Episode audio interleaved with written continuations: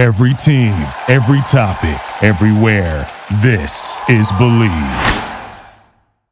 Fred Funk from long distance somehow gets it to go. He can't believe it. The hat and the glasses come off. Fred Funk with the birdie at 16. Welcome to Terps on the Tee, ladies and gentlemen. Chick Hernandez and the Hawk, Fred Funk, who is in Biloxi, Mississippi. Uh, what are you doing in Biloxi, Mississippi, by the way? Oh, I see you got the hat on. Oh, see that. See, see now, folks who are listening to this has no idea. He's trying to hide a haircut. You don't have to hide a haircut because we're not on. We're not on the on video. No, you're funny. I, I know. I feel better about it. That's good. Well, as long as you feel good about it. Yeah, yeah. No, I'm all right. Uh, so coming off of last week, uh, and by the way, uh, Hall of Fame pitcher John Smoltz is going to join us shortly, uh, which is outstanding. You saw him use him at blocks. In fact, matter of fact, as I'm mentioning him right now, I hear the, the dulcet tones of the uh, the ding. So, ladies and gentlemen, as John Smoltz now gets himself set, Johnny, can you hear us? Yep, gotcha. All right, so we are we are on the Terps on the Tee podcast. Uh, two Terps, two Maryland guys talking with Hall of Fame pitcher John Smoltz. Uh, belated happy birthday, by the way. Uh, just Thank turned you. 54, which he looks really good for 54. I look good for 70. Uh, and Fred, I'm not sure what you what you look like. Yeah, I don't Um, know what. Yeah, I, I'm. Never mind. We won't go there. Okay, But I saw John in the locker room last weekend, and uh, we were leaving Sunday. And he's such a great guy. He's been a great addition to our tour. When he gets in the tournament, he, he just brings a lot of attention to it, and and he's such a great guy. And I thought he'd just be great on this podcast. So I kind of hit him at the last moment, and he said, Nice. "Yeah, I'm in." So John, thank you. My pleasure. So, John, I mean, you know, we'll get into baseball uh, obviously a little bit, but you know, with their Hall of Fame career. But so you go from from high level baseball to going uh, and playing on this tour and playing against pros. You did a PGA and and PGA Tour champions. You've played against them all. I mean, why would you want to put yourself through that mental anguish? well, you know, much like everything I did in uh, my baseball career, had to learn the hard way. And you know, I'm I'm I was self-taught baseball player, grew up in a musician's home, and developed this talent of baseball that came from pretty pretty much no, nowhere. I mean, my parents don't know anything or didn't know anything about sports, and I always dreamt of, of playing baseball and, and just pursued it.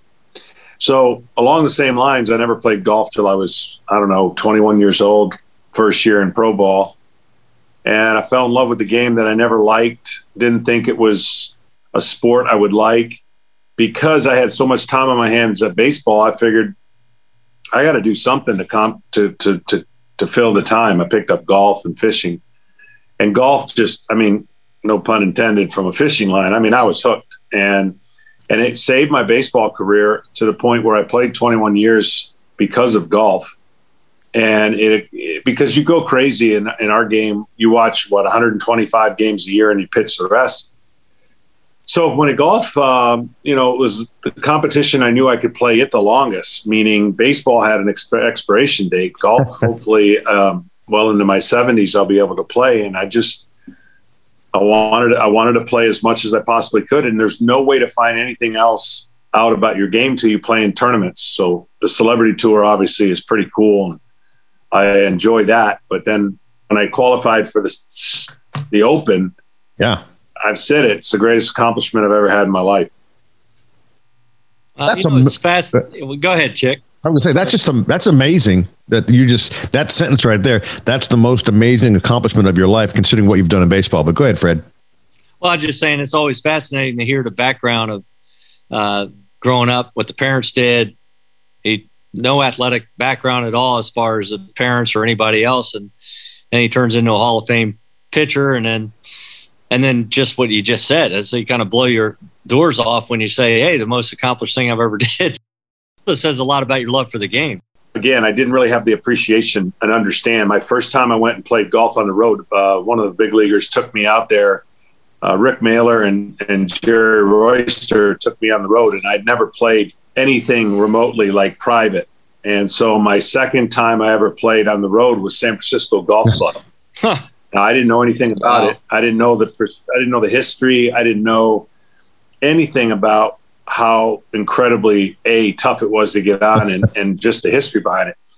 And on the first tee, not, nobody knew this. I, I kind of a jokester, and so I put a, a, exploding golf ball in the first tee, and the caddies were all out, and the pro was out watching, and I, I I hit the ball, and the ball exploded, and I thought it was funny, and um, I think Rick Mahler at the time fainted, and Jerry Royster was just couldn't believe what had happened, and and that was my introduction to golf. I was I was very fortunate to play it again because I didn't know uh, what I didn't know until I found out.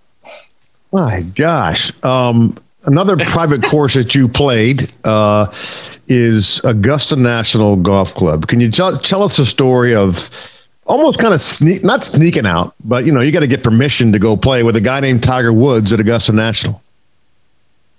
Yeah. No, I, I played for the greatest manager in the world. So I state, state that with Bobby Cox, and he understood that we as baseball players were going to accomplish our, our job first. We weren't going to just, we were known for playing a lot of golf and, and nobody played more than I did. But, but he also realized that, you know, that was my personality and I enjoyed getting away from the game. But when it came to being prepared for the game, I, I was as prepared as anybody. And so this particular spring training on a Friday afternoon, Tiger called and asked, you know, what are you doing on Sunday? And I said, you know, I thought we were going to go play Isleworth or something. And I was like, well, I've, you know, I've got spring training every day. Um, he goes, well, you know, wheels up in the morning. I'll have you back by 3 p.m. This is like two and a half, three weeks before the, the actual oh, Masters. Oh boy. And, and I'm going, oh, you're killing me. Like, really? We're going to play Sunday with all Sunday pins. Oh. And I said, give me, give me a day and I, will find out. So I go into the clubhouse the next day, and I'm kind of making sure nobody made Bobby mad. and I, I, I, finally went in and I just said, Bobby, I completely understand if you hmm. say no, but I, I would really, really hate myself for not asking. But here's the deal: I got a light day Sunday. Tigers offered to fly me up. He'll have me back by three, going to play the Masters. And, uh, you know, there it is. And he goes, Smoltzy, he said, I'll see you Monday. Oh. And I mean, look, I've gotten a chance to do a lot of great things, but that right there was something I never dreamt I'd be able to do in that time frame, and nobody found out, and the team didn't have an issue with it, and my, my, you know it was it was perfectly planned, but Bobby had enough um, cachet, if you will, and, and, and confidence in himself that he wasn't going to catch a lot of grief if somebody did find out but I'm glad to say I can tell that story now. But I didn't tell it for a long time. So, so what happened that day on the golf course? So the story gets even better because I'm so excited about going. I had played, um, you know, Augusta before. It wasn't that playing that was the biggest deal. It was actually playing with Tiger on Sunday at Sunday Pins, mm. and he showed, you know, texting me where to show up and I couldn't get there on time. I, I, I, was I kept making this loop, this wrong turn. Oh. I couldn't find the FBO, and my gas tank's on empty. And I'm thinking, oh, what a what a way to go and miss an opportunity. I get there 30 minutes or 20 minutes late. We land, we get to the course, and because I was late, uh, we couldn't hit any balls. We went right to the first tee. So I went to the first tee, and um, you know, no practice swings or nothing. I hit it right down the middle. Tiger hit it in the bunker on the right. And we are walking down the first fairway, and he goes, You know, this might be your day. And I said, Yes, I think it is. This is going to be my day. And I made six in the middle of the fairway. He made four. He shot 66. I shot 76. I've never seen a golf course look so uh, small in my life than seeing it that, that day, what, 15 years ago uh, when we played that round. That's amazing, um, and and I bet you can recall every shot. Um, you know, I, as I said, uh, I talked to you a little bit earlier, but um, you know, Fred's played in 12 Masters. You have played Augusta National, and as a local guy in Augusta, I got a chance to play the course three times. And I'm going to tell you right now, the last time I played it walking up 18, I had lump in throat. I knew that I was not coming back because I didn't have friends that could get me on the course. Um, and I just said, this is it. I'm getting ready to go to DC to go be a sportscaster there. I got no chance coming back. And I got, I just welled up inside. And to go back several times now and, and see the course and how it's changed, uh, it's phenomenal. Um, so that's a pretty cool little story to have. And obviously, you've t- taken to the game of golf, uh, you know, in a, in a fanatical way. Can we say that? I mean, you love the game, um, and as yeah. we all do. Uh, what do you get out of it now? Uh, well, if you ask my wife, it'd be more frustration because I'm real hard on myself. Uh, I want to play. That's three of us. Yeah, I want to. I, I want to play extremely well, and and maybe I'm I'm I'm kidding myself. And sometimes, you know, my job is most important to me as, as a broadcaster in baseball. I'm afforded because of my schedule with MLB Network and Fox. They give me opportunities to play in these events. And in a perfect world, you know, I keep showing up thinking that this will be the week, but the lead ins don't really work. Um, you know, and I try my best to practice and get the things that I want to get done. But I, I've never found out more about my golf game than when I qualified for this, the uh, U.S. Open. It exposed everything, mm. and you know, for some people, it would have probably closed a lot of doors and never wanted to do anything again. And just like this past weekend, you know, I probably played the worst golf, golf I've ever played in my life, and it was in my, you know, in in Atlanta. And as upset or frustrating as I get, I know that there's still more work to be done. So, um, I, I the competitive juices is it's really all I have left you know, calling a World Series is phenomenal, and it's second to playing in it. And I played in a bunch, but if you're gonna, if you're, if I'm gonna get to the best level that I can get in, obviously I would, you know, dedicate more time if I could. Right. But in the meantime, I'm I'm learning something every time I play, and and maybe I put too much pressure on myself to want to do well. Um, and and need to pull back the reins a little bit. But um, you know, I don't know how much longer I'm going to be able to do it. And I understand how awesome of an opportunity this is. The tour's been phenomenal. The guys on the tour have all been incredible, and and I understand my place. And it's uh, simply a, a better way for people at home to appreciate how good these guys are because you know this exists. People sit at home and go, whether it's oh I could have broke 90 or I could have broke 85 or I could have done that. And I'm telling people, everyone who's a two or below at the Broadmoor, I would bet my paychecks that no scratch golfer could have shot um, broke 80. Like it was that hard. And you know, it's just a, it's a, it's an incredible experience I'll never forget to get to play. And I, I get I do. I, I become a better player being around better players. And, but like anything else, when you lose mechanics and you lose, you get a little bit away from the game, you start losing confidence. And so um, it, it's just, I guess I'm addicted to it. Well, you were talking in the locker room. You got a couple little things that are nagging at you too right now, which are uh, always hard to deal with, whether it's uh, you know dealing with pitching or playing golf, especially. And um, you know, you got to get past that. You see this window of opportunity to go take advantage of a sponsor exemption, get in there, play with the guys. It's what you love to do, and yet, you know, you're hurt, and uh, you know, you just can't play your best. And, and Atlanta, that's greens were so firm and fast, and uh, the scores overall were pretty high. I was really surprised Dickie Pride did separated himself on Sunday like he did, but uh, it was a tough golf course. It was, and I made a mistake because of pride. Um, I tried walking when they when they give me a cart. Um, I probably should have taken the cart, but I tried walking, and uh, and that was a tough tough uh, that was a tough walk. Yeah. And that that's one of the things that you know I'm trying to get back to getting in better shape, which I just haven't been able to. You know, I don't know. For 35 days ago, I did get COVID, and uh, I you know I I got through it but it was uh, it took its toll on uh, about two weeks of of definitely uh, low energy and not working out, and then go right back into work. So uh, I'm I'm I'm looking. I already got a schedule of things that I'm looking forward to. I'm going to get an opportunity to play in Iowa. I have heard nothing but incredible, incredible things about Iowa. So uh, I'm ready to pedal back on the bike. I'm ready to get back on and uh, and, improve my game. Is there a bucket list course you still want to play? Uh, yeah, I would say not particularly in any order. I had scheduled with Maddux, Glavine, and Greg Olson. Wow. We were going over to Scotland. Yeah and um, I'd never played golf over there. Um, and I, I, again, from someone who didn't appreciate golf to really, really appreciate golf, I think that would become full circle if I get a chance to go over there and play some courses.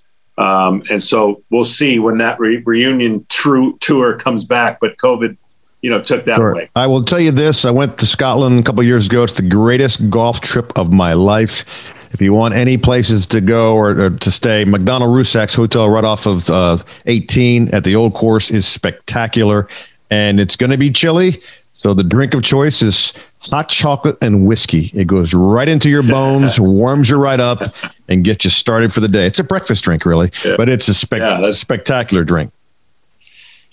Hey, hey, John, I remember asking you in the locker room what it was like to be part of the big three with Glavine and Maddux and you and uh, you told some pretty good stories. But uh, that had to be a fun, fun time when you guys were just rocking and rolling through the, uh, just dominating the pitching in the major leagues with the three of you, and and uh, that that was something to watch. Yeah, it was a lot of fun. You know, Glavine, I was first there, and I got called up after shortly after getting traded to Atlanta, and then we we acquired Greg Maddux. And one of the things that I can tell you that we all were able to, with our personalities, uh, set aside any pride or any kind of uh, ego because that was going to be. You would have been embarrassed to think if you want to be the guy, the next guy comes in and next night he throws a gem. so we all got along. I kind of was the golf ringleader. I set everything up, and Maddux always was able to teach him to have fun away from the game because he pitched at such a high level, and so did Glav that I was with the two best right and left-handed pitchers in the Amer- in the National League on, a, on an everyday basis, and and then you know I was fine with the where I was, and then the postseason allowed me to kind of kind of shine a little bit when when needed the most. But we had a blast, and we think about going back and the time we spent in a golf cart, mm-hmm. in a rent a car, in a clubhouse we sharpened each other in ways that you know you'll be forever grateful. Ten years together, never going to happen again in baseball. Now with the economics and the way the guys are uh, in moving around, and so from a standpoint of, of the the blast that we had, each year we had to live up to highest expectations. So we didn't really take time to talk about goals, what we wanted to accomplish. We just literally didn't speak about it, but it was almost as if we're going to each day one up each other in a in a friendly competition mm. of, of something that would help the team, of course. And we had a front row seat to some some of the greatest games ever pitched, and we had fun in the hitting competition. We had fun in golf. We had fun playing cards. Um, but we never took anything so seriously that it got in the way of what our real job was, and that was to to get hitters out. So uh, we knew it wouldn't last forever, but um, you know I was the one that stayed the longest, which I can't believe. Um, Glavine ended up going to the Mets, and then you know I was there 20 years uh, with Atlanta. Ended up being the closer for a period of time, which I never thought would happen. And I um, I just know that our careers were pitched in the right era. We would have never been Hall of Famers if we weren't given the opportunity to pitch through some of our failures and go through it all. And we pitched at the perfect time to allow us to develop into the pitchers we became. What was the difference between the three of you as far as uh, the pitches and the way you pitched? Yeah, the biggest thing um, for Maddux, I've never seen anybody so mechanically sound. I've never seen a guy be able to read what someone is trying to do against him instantaneously. So he would throw a pitch and he could tell what the hitter was trying to do immediately. So for me and other people, we'd have to watch video Glavine was the stoic one, never let anybody know anything was going on. You didn't know if he was hurt, he was perfect. You didn't know anything, which was great for him. And he always kept himself in the game. And he had this incredible changeup that mm. hitters just couldn't see. He didn't throw extremely hard. He didn't have a lot of pitches that wowed you, but his his mindset and his work ethic all worked together for him to win over 300 ga- games. I was the guy with all the expectation. I was supposed to win 20 every year.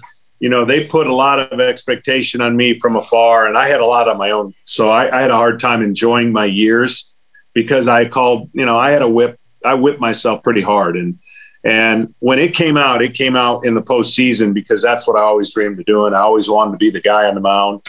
And so I had all the stuff, so to speak, but they had all the ability to learn how to pitch and move the ball around. And through their examples and watching them, I became a more complete pitcher.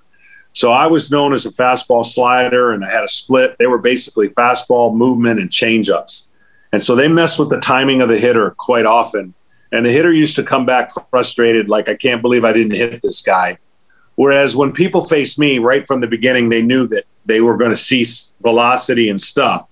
So it was almost like comfortable bats against Glavine and Maddux go 0 for 4, 1 for 4. Uncomfortable at bats against me. And they were more on to knowing that I was going to come after them. So um, that's really the, the, main, the main difference between the three of us. Glavine stoic, Maddux more professor like, thinking like a someone to a chess. You know, he was always a chess player, and I was the goofy guy on the mound that let my uh, that let my emotions just. I, I, just pitched with an emotion and and and and um, kind of hair on fire, if you will. And I, I got after it pretty hard every time I was on the mound. Toughest batter you faced annually? Uh, that was be Tony Gwynn. Yeah. Uh, Tony Gwynn was you know, Tony Gwynn was the modern day greatest hitter that we ever faced. Um, Albert Pujols is the greatest right-hand hitter I've ever seen at the time of his peak, first ten years in St. Louis. Nobody will ever come up with those numbers again. Even Mike Trout. Mike Trout might end up having a better career, but those first ten years, Albert Pujols is unbelievable. So to give you kind of, kind of like a snapshot of, of Tony Gwynn, well, let's say we faced them a combined 280 times, whatever it was, over 200 times between my the three of us. It was a lot, mm-hmm. and we we struck them out three times. what? And the, wow, yeah, and the three of us have struck over struck out over 9,000 batters in our career. So Tony Gwynn, oh. to give you a snapshot of the different eras, I think he had years where he struck out less than 15 times on the year. Yeah. And uh, I got him once. Glavine got him twice. Maddux never struck him out. He hit 444 off of me, and that's like 38 for 60. So whatever that number sure. is, he owned me, and um, he was just the best. Wow, I didn't know that you were as pitchers. Till you just said something that batter always thought the batter are at the pitchers, so it's a two way street. Yeah, yeah. You're always looking for signs of what the hitter's giving away, and if he's going to give away anything away based on the way that he sees your pitches, that is a huge advantage once you once you see it. Like they said, I would have to see it sometimes in watching rewatching video. And the best way I can explain it is if, if a guy's pulling off your fastball or or pulling your fastball foul, then you want to slow him down. If he's he's barely hitting your fastball then you want to speed him up. Like you don't want to give him, you don't want to feed into what he he's a hitter will always tell you what he can't do if you pay attention. The problem is sometimes you just don't see it and you go by scouting reports and sometimes the, the guy might be off that day and his bat speed's slower and you're feeding his bat speed with a slower pitch. And it took me a while to learn that. Once I learned it, it, it felt like a door had opened up in my career that, you know, Maddux had shown me ways to to see it. And we'd always talk on the bench. And and the one thing that's amazing about Greg, he didn't do this. He did he did this more often than not. He would be sitting in the dugout, and let's say Glavine was pitching, and he said, "Heads up." And like, what do you mean heads up? He says, if he goes inside right here, he's going to foul this ball over our dugout. Sure enough, went inside, fouled it off almost in our oh. dugout.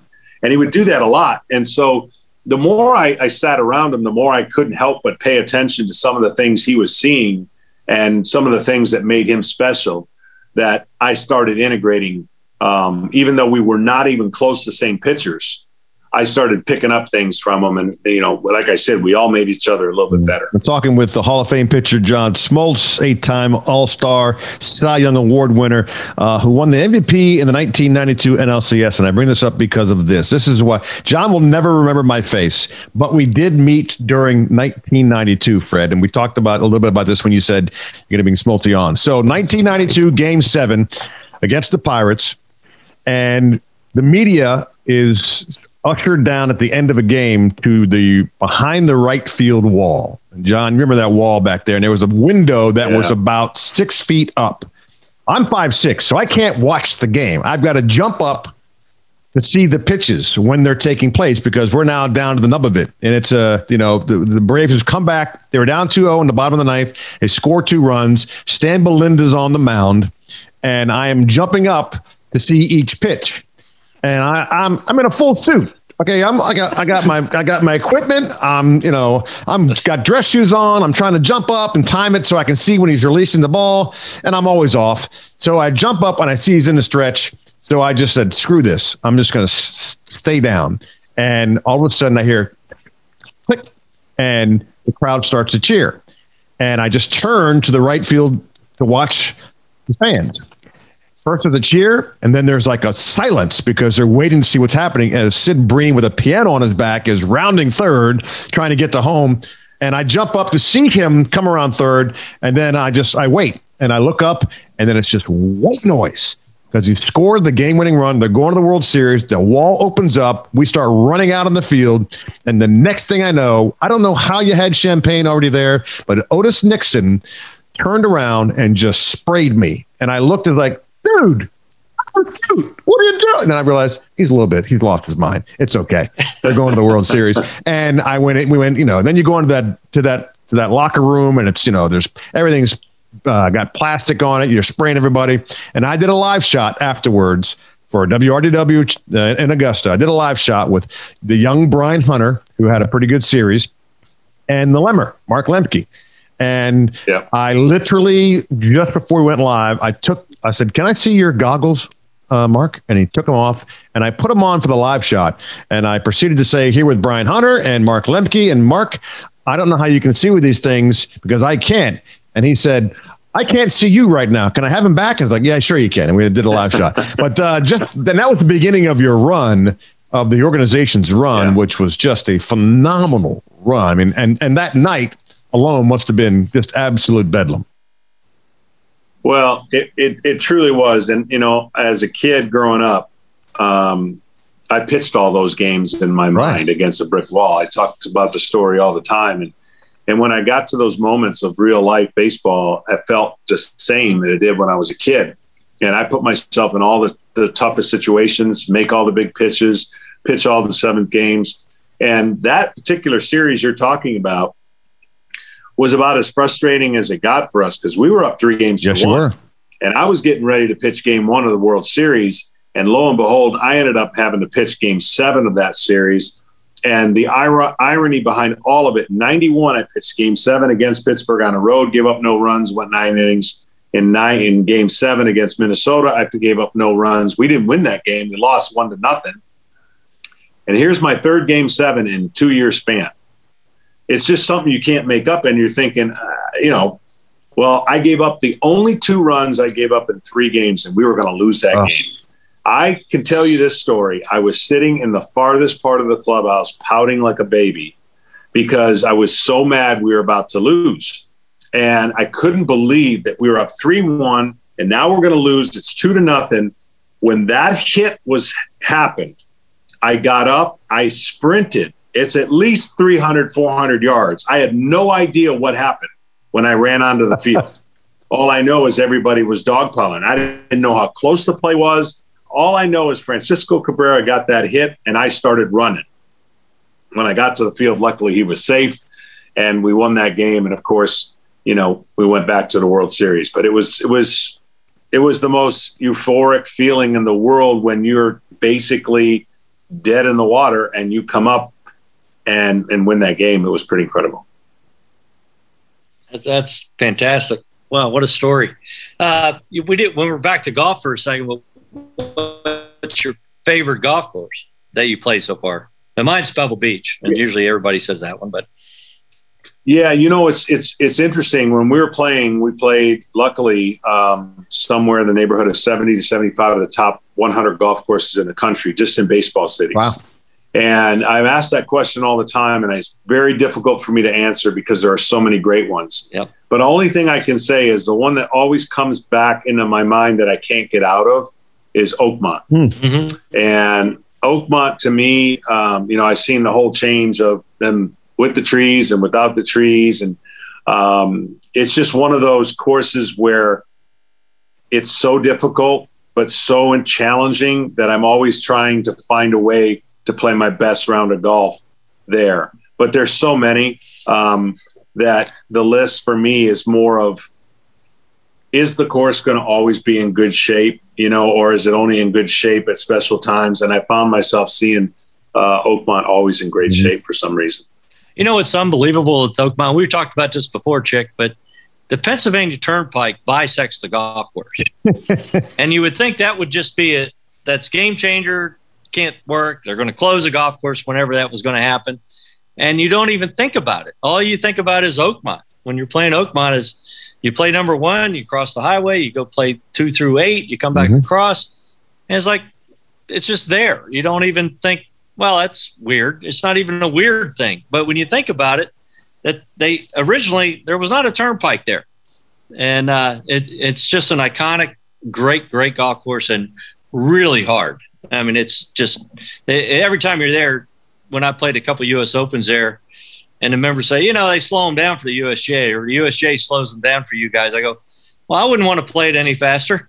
that was yeah. my response. Yeah, yeah I, it's crazy. I played it, and I, I remember on one more one, the caddy said uh, on the on the approach shot, uh, I had 165, 170. He goes, "I want you to hit a 125." I, went, I said, "Excuse me," because I want you to hit a 125.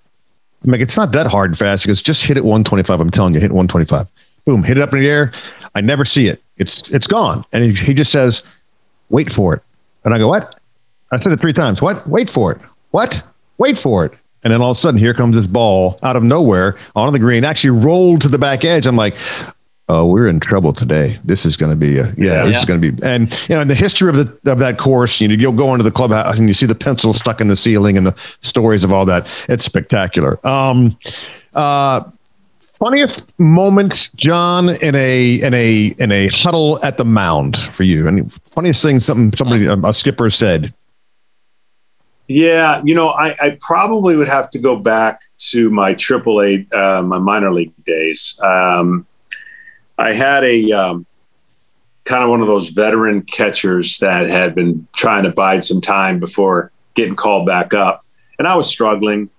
And you know, it was my I was new to the organization with Atlanta, and he came out to the mound and told me a story I can't really repeat. and I was wondering why he was telling me this story and and all I'm going into all the details on this story. and then when he was done, of course my mind was inquisitive and it was thinking everything but baseball. And he goes, Good. Now throw the next pitch. He just wanted to get my mind away from the That's game awesome. that was you know, was I was just so consumed with. And it did, it worked. It, it I couldn't believe it. I didn't I didn't understand that that this might happen quite often. And then the only other time there was before Bobby was the manager. Um, my manager at the time was Russ Nixon, and we were having a hard time with the umpire. And matter of fact, uh, my first catcher got thrown out. Oh, and my second catcher was about to get thrown out because he wasn't. I guess the umpire thought I was showing him up at first, and then the catcher was showing him up. Well, Russ came out and aired me out. I mean, he was screaming at me, but he wasn't screaming at me. He was screaming at the mm-hmm. umpire. Mm-hmm. And it looked like he was screaming at me. And I'm sitting there, I'm like, he goes, just stand here. And I stood there and he wore the umpire out. And of course, the umpire threw him out. Um, and yeah, but there's been some some unbelievable conversations. Uh, Bobby is notorious for his ejections, mm-hmm. and I can tell you, like Bobby, Bobby fought for his players. He got ejected more than any manager in the history of the yep. game. He wouldn't let anybody pay for those fines. We got him thrown out more than we should have.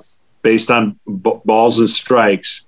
But his famous line, and umpires used to chuckle after a while, it would be the top of the first. And we we would be on the mound and he didn't like a call. The call was a you know a, a ball or a strike, and he would yell both ways. and someone would have to remind him, Bobby, we haven't even gotten to the bottom of the first yet.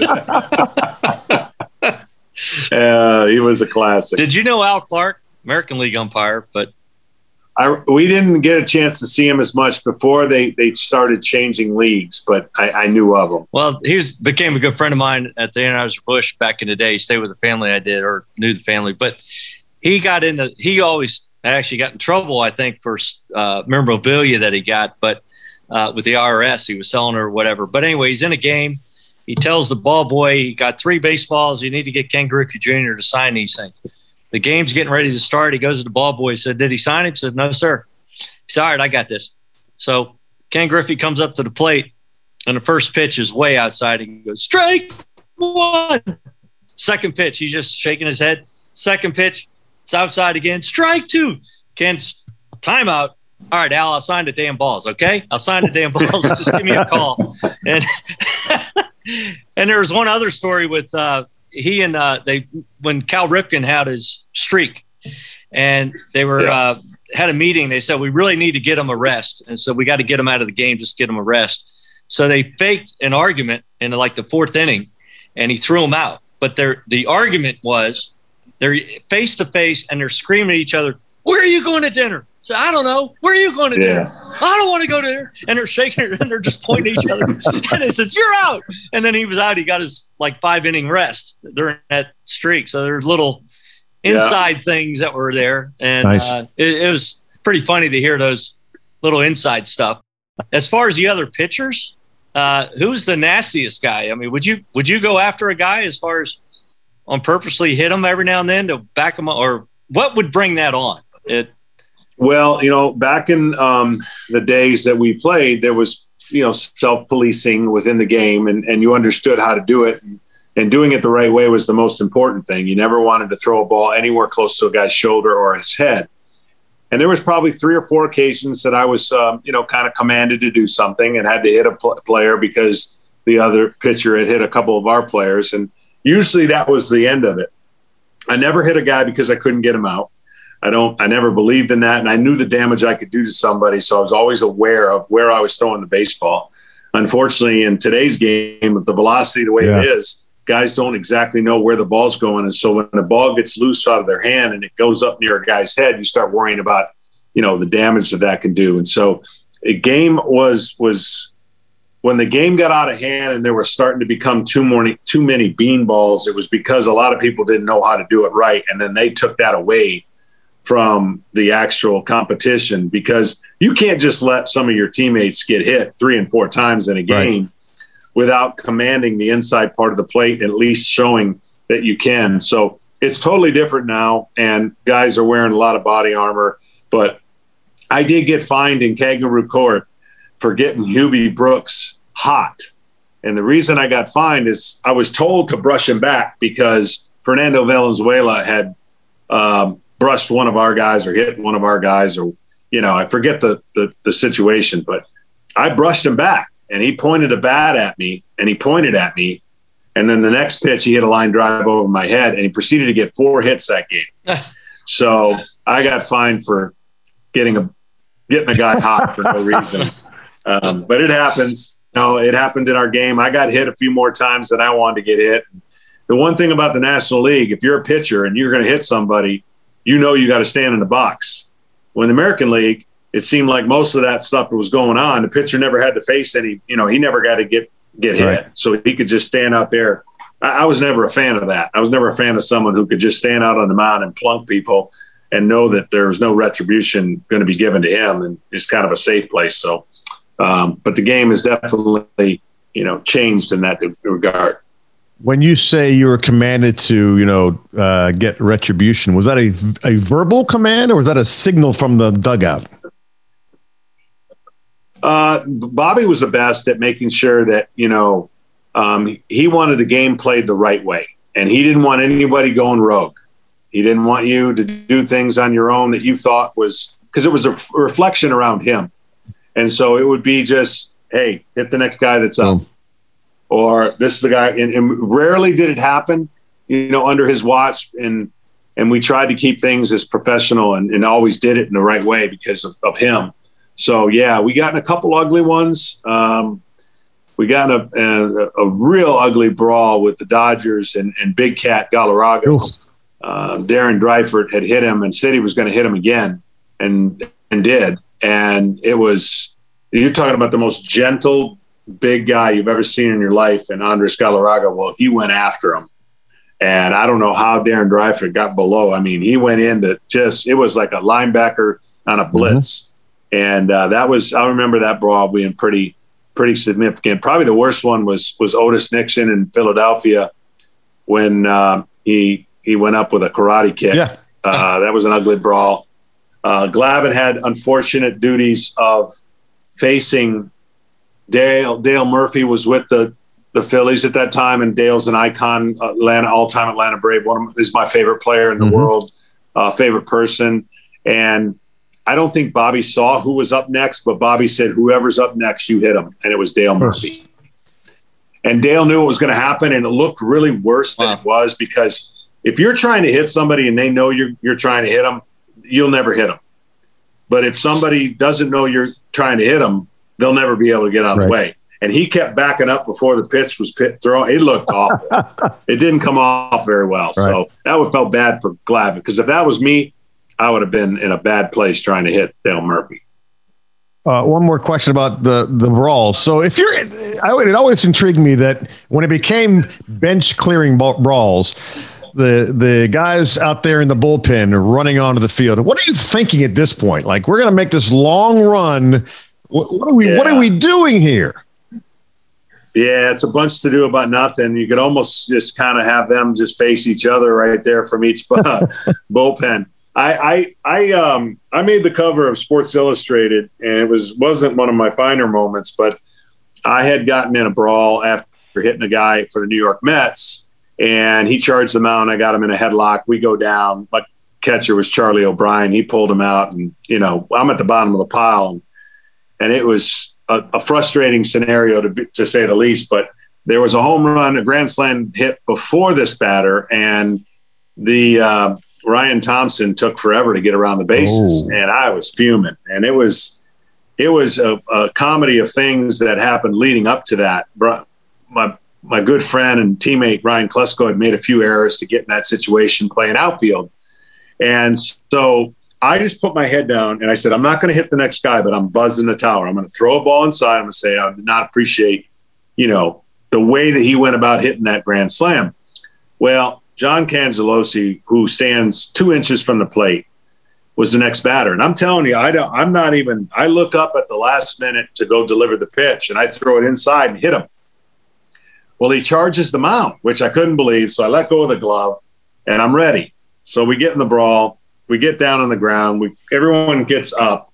And Bobby Bonilla was a big man yes. for the New York Mets. He started screaming that I should have hit Ryan Klesko because he's the one that got me into this mess. it actually was a funny line under the circumstances, but I suspended eight games, longest suspension ever given to a pitcher and it was on the cover of Sports Illustrated. And I didn't hit many guys in my entire career. I probably hit the fewest guys per inning, mm-hmm. You know, for 3,000, 3,300 innings or whatever I had. Um, and that was one of them. And it made the cover of Sports Illustrated. I'm going to turn it back a little bit uh, to Tiger. Uh, your relationship with him has to be pretty special. Have you heard from him at all, or have you reached out to him? I reached out to him and he thanked me. You know, I just said, "Man, I'm I'm pulling for you." Um, you know, when you hear the news, you think about the worst, mm-hmm. and um, for Tiger and what he's done to golf and all the times that we were able to play. You know, I don't know if he'll ever get back and play, but I wouldn't bet against him. I don't know what kind of level he could get back to, but you know, he's he's got a lot to give to golf still if he never plays again. And um, just the, I know, you know, being on the course at the time when I when I had heard about it. I was at Tucson playing in the Tucson National. um, and and and heard you know at that to- that point no one knew that if he was going to walk away, if he was going to be able to how he's going to survive it. So yeah, I think the journey will be one of an interesting one that that the motor inside of Tiger is unlike any other motor I've ever seen in a competitive athlete. Michael Jordan, um, probably number one if you want to go one A. Tiger, if you know, as far as the two guys that I've been around playing golf, um, it's just ama- it's amazing to watch their their desire to be the greatest and and and let you know about it, which is pretty pretty awesome because you don't want to get in a trash talking uh, No. competition with Michael Jordan or Tiger Woods. That's one thing you just don't want to do. But the one thing he does like is if you trash him back. yes, he loves absolutely, that. he absolutely. He, if you Yeah. you give in to him, he's like, I'm not interested. But you you Right. start gaming with him, and he loves it. I remember whenever I got paired with Tiger, I thoroughly loved it because I loved the gallery, the atmosphere, but I loved watching Tiger play. Uh, he just could Mhm. do things that were just amazing. Uh, nobody could do. Um, incredible guy. I'm, I'm a huge fan of Tiger, and I still, uh, you know, always pray for him, wishing him all the best. But uh, it, it, that had to be so cool to be called by Tiger to go play Augusta, which is in my mind a cathedral of golf. It's it's Yeah. it's amazing. It, it is the golf tournament that you know whether you've been there or not, you feel like you know the golf course because the coverage is so good. There's so much history, and Tiger not being a part of it this year just just it, it was missing. You could tell something was missing, and that something was Tiger. And uh, I hope he gets back. If anybody can come back from what he went through, uh, he's lucky to be alive. I still believe he can still do it. I, I always said a healthy Tiger is going to beat you, and he did. He won Zozo, won the Masters, yeah, and uh, he's something special. But uh, I agree, he's he's uh, got a lot to give back to the game. He already has uh, done a lot. He's actually mellowed a lot. He's reaching out to a lot of guys. He's become a mentor to Rory and Justin Thomas, and on and on. And, and we got a great crop of young guys, and they can actually all know now that you know this guy was really good. you know, and then when Yeah. he came back, he's he's still really good. And uh, I, I'm glad they got to see that because I kept saying, "Be careful what you uh, wish for. if Tiger comes back Yeah. healthy, you're not going to be able to beat him." So uh, he's something. Well, my my my my favorite memory, of course, is is I think I'm the only one in the. Well, I was at the time the only one who's ever played with Annika and Tiger when they were both number Yeah. one, and the, just to watch them practice was worth everything that you could imagine. I watched him go to the practice range. Tiger was en- enamored with the head action of of Mhm. Annika and how straight she hit it. And we played that day, and she was trying to get ready for an event, um, I believe in Memphis, where she was going to play on the PGA Tour. And she was nervous. Colonial. Yep. Yeah, she was nervous, and we played from the same tees. And you talk about the trash talking. You know, I had quietly behind the scenes said, "Tiger, you know, I, I'm I'm going to beat Annika, okay, but just don't make a big deal about it. You know, we had our match, but I, but I'm going to beat her." And so he didn't say anything. You know, we had a a friendly little wager, and and we show should we all get there? They both pipe it right down the middle. And right before I'm getting ready to take it back, he goes, "Hey, hey, hey!" He goes, "I'll bet you right now that Annika beats you straight up." I go, "Oh, okay, all right, here we go." So, so I'm like, I get a little chuckle, and and and it was the most intense round of golf I'd ever played at the time. I was so locked in, and I ended up beating her. Okay, she had one bad hole, and I didn't say a word. I didn't say a word to anybody. I was just like, that was my that was my moment. Mm-hmm. Well, she talked about it and she was great to play with. We played a few times. She is unbelievable. And she said something and then word got out. And I got more, no- more notoriety for anything I did in baseball for beating Annika. More people were talking about me beating Wow. Annika than what I had done in baseball. Well, I'd like to say the story ends there. But the next time we played, she kicked both our butts and she was talking trash and i loved every second of it so uh, those two moments right there when i watched them both go at the drive driving range the way they did explaining what they were doing showing each other what they were doing it was I just you can't you can't imagine what that's like until you saw it. I played with Tiger. I was at Skins match. The, the, I'm now the official cross dresser of the tour since I put the skirt on and lost the Yes. bet. But Yes. uh, not really official. It's not official. But, but uh, you know, I get to play with Tiger. I got to play with Tiger and Annika in the in the Skins match. They're both number one, and it was just a phenomenal day. And then we had this bet with the skirt, and then on the third hole, she outdrove me. And although I debating that, but I didn't take it to court, and uh, and it just turned out to be a, a great, great day. But Annika's talent was unbelievable. How good she is. And then I just heard she's playing Women's Open. I Yes. think the Women's The Open. senior she's women's open. Yeah. Yeah. Senior human. Oh, I didn't know it was a senior. Yeah. Human. Okay. That's not a fair Yeah. fight. That's not. No. That's Might not be. not no, when she when she got to play, uh, she played a couple years ago at the um American Century Championship with us. Yep. You talk about a bunch of a bunch of people worried about when she entered the field, you know, about what was going to happen to everyone's chances of winning. But the line of the year was by her husband, who was caddying, and we were playing together in the first round. We were paired together, and the the head pro, you know, they were trying to get a feel for the course, and the head pro was saying, "Man, the greens this year are the best they've ever been, um, but you really got to watch out." Uh, for the rough. And he turned it around he goes, Rough? She's never going to be in the rough one time. We don't care about the rough.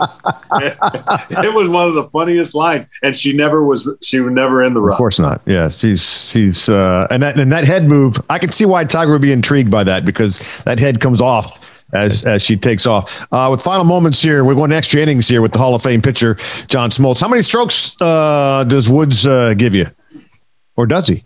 We, uh, in our match, we had three different matches. We go three aside, two aside, one aside. And, you know, he would, would definitely always win the one aside.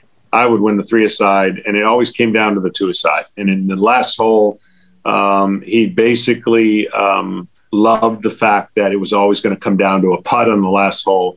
And either he was going to make it, which he did, or I was going to lip it out or miss it. And he would uh, smile at the end of the round. But we had so much fun and it was competitive.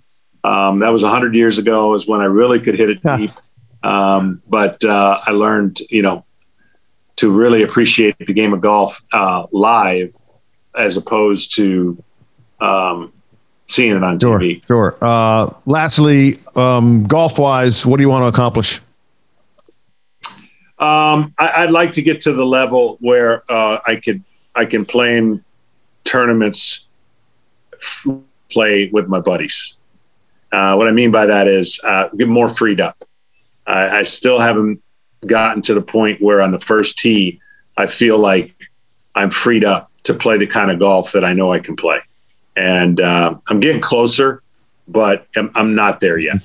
I love hearing the inside stuff from the other sports, but then also hear his passion for golf and Mhm. and uh, it, it's great. John is such a great guy and, and fun to be around and and uh really a, a true asset to our tour when you're out there, I believe. And um, I, I just wish you all the best, and hopefully I can keep playing for a couple more years and and uh, and we'll get paired. I thought we were going to get paired last week, and we missed somehow on that last day.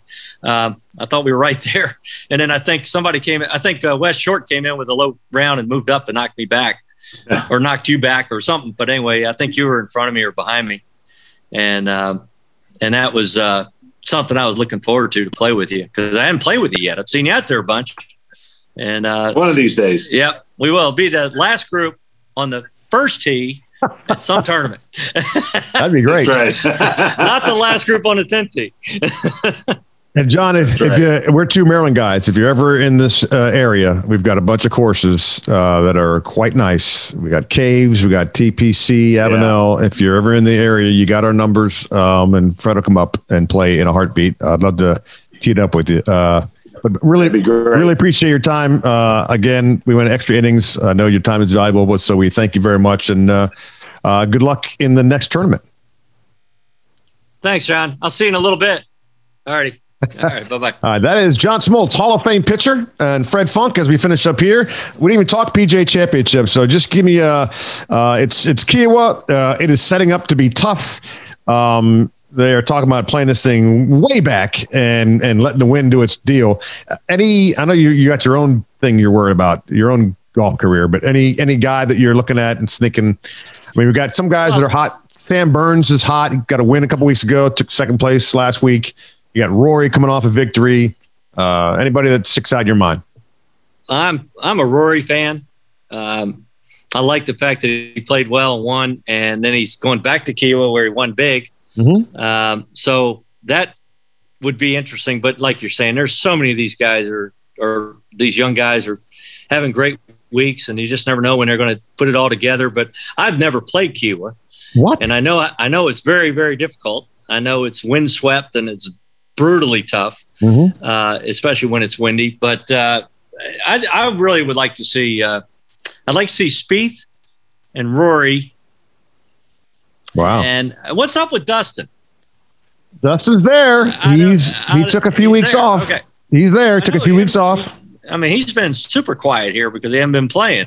It's it's going to be exciting. I think it's a golf course that shows well on TV. Um, I, I look forward to this week. I'll be watching some of that for sure. All right. What's next for you? Uh, we're in a pro am right now down in uh, Biloxi. Uh, that we usually have the Rapiscan down here, but the sponsors are because of COVID. This will be the second year in a row we're not having it, and we're just trying to save it. So we got 24 pros. John Smoltz, one of them, playing a pro am with a bunch of the corporate guys, and Nice. at the Fallen Oak, really good golf course. So we're doing that today and tomorrow, and then uh, I'm driving back to Houston to catch a plane to go to my golf course in Colorado for a day Oh, and yes. a half. And then we got the senior PGA next week. So we got our PGA at Southern Hills. Mm-hmm. Mm-hmm. So so that'll be big. I, got, I better. Uh, what's that? I said I, I didn't get a call to caddy for that one, so I'm just kind of kind of hurt, but that's fine. You know, Well, whatever. You know, we'll we'll work on the counseling, and then I think you got to train a little harder. I'm waiting for to see you get through and bring your boy through yeah. the U.S. Open There, qualifying. there are there are at my club, Manor Country Club, there are literally people making bets on what not whether or not Alex Hoffman makes it to It's whether Pines. you make it. It's whether I survive 36 holes on the bag. I think that's so mean. I don't I think I'll be fine. I think I'll be fine. I am in kind of training. I'm carrying my bag a little more, and uh, I guarantee I'm guaranteed to carry the bag for the first 18. There are the there is a possibility of, of a of a, a pull cart for the second 18. I'll see how I'm feeling. Uh, You'll be fine. What I'm looking forward to is that you finish the caddying gig Mhm. at Woodmont. He makes it, and he pulls you out to the U.S. Open. Now you're going to be caddying seven days. But I'm getting See, nervous. Now we'll have the over and under. Now we'll have the over and under. Oh So, God! Now I just awesome. I think I just pooped myself. Thanks a lot very much. All right, well, um, that's tremendous. That is tremendous. Yeah, I uh, June seventh uh, is the uh, sectional qualifier there uh, at Woodmont Country Club. You know the course, the North Course, and uh, a lot of guys. Yeah, right, a lot of guys go through there. Uh, by the way, I did tell Alex to listen to the last podcast for a message from Fred Funk, and he got me in the parking lot, and he said that was really cool. He goes, and I love the fact that the cream rises to the crop in 36 holes. You know, I love thinking that way because he's a he's a relatively conservative guy. And he goes, Yeah. I like the fact that I can ease my way into a round. So he's going to take that thought, which is awesome. Yeah, just stay patient. 36 holes is a long day. You just just let the game come to you that day. You don't have to go like balls to the wall for 18 holes. You got to Right. go 36, and 36. you can recover from a bad stretch, or you can separate yourself big time with a good stretch, and you're you're at you're just off and running. I just hope he knows CPR. All right, that is Fred Funk. So mouse to mouth, huh? Uh, well, I don't know. Something. Just bring a. I'm bringing an AED with me, so I got the defibrillator with me, so it's in my car. I'm all set there. What's terrible? Terrible. Uh, great uh, get on John Smoltz. Awesome. Uh, obviously, Hall of Fame pitcher, and like I said, going back to 1992, my start in Augusta. That was so cool to be able to chat with him about uh, that moment, which was insane. White noise in the baseball Yep. stadium, um, and that run. What I didn't tell him, and I'll tell you real quick, is that his owner Ted Turner threw the greatest parties of all time uh, in the postseason, and those those he had. A, I think we talked about this. They had a huge tent, a band on one end, a band on the other, and you could not hear the other band from the other end because it was that large mm-hmm. with 10 big game and small game chefs cooking. Wow. And so you could get wild boar, you could get uh, your barbecue, everything, and a champagne tree in the middle, which is where I hung out a lot. That's awesome. Uh, yeah. That's awesome. Um, and I got stuck in the elevator with uh, Jane Fonda and Ted Turner once and, and uh, for 40 minutes before a game. Wow. And I, I came out of there smelling like leather. Because that's what she smelled like because she had all the leather on. And I think he, and he was wearing leather cologne. I'm like, I was getting bombarded. I'm like, man, could somebody open a window? Oh, it's an elevator. I got no chance. All right, uh, that's it for this week. Terps on the tee. He's Fred Funk. I'm Chick Hernandez. Thanks for listening and just dealing with me.